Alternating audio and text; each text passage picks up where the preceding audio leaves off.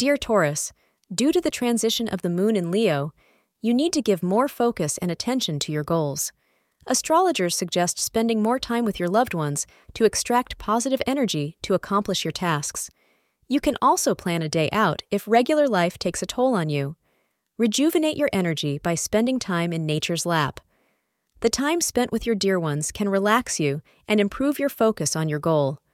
Brown is your lucky color today and will enhance your vitality and serenity.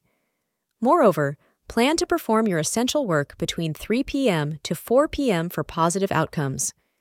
You are likely to meet someone new and interesting who currently resides far away from you.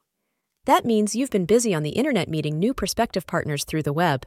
You may also meet this person through a friend, as he or she may be in town visiting. Either way, it's still a delightful happenstance, and you can enjoy it for however long it lasts. Thank you for being part of today's horoscope forecast. Your feedback is important for us to improve and provide better insights.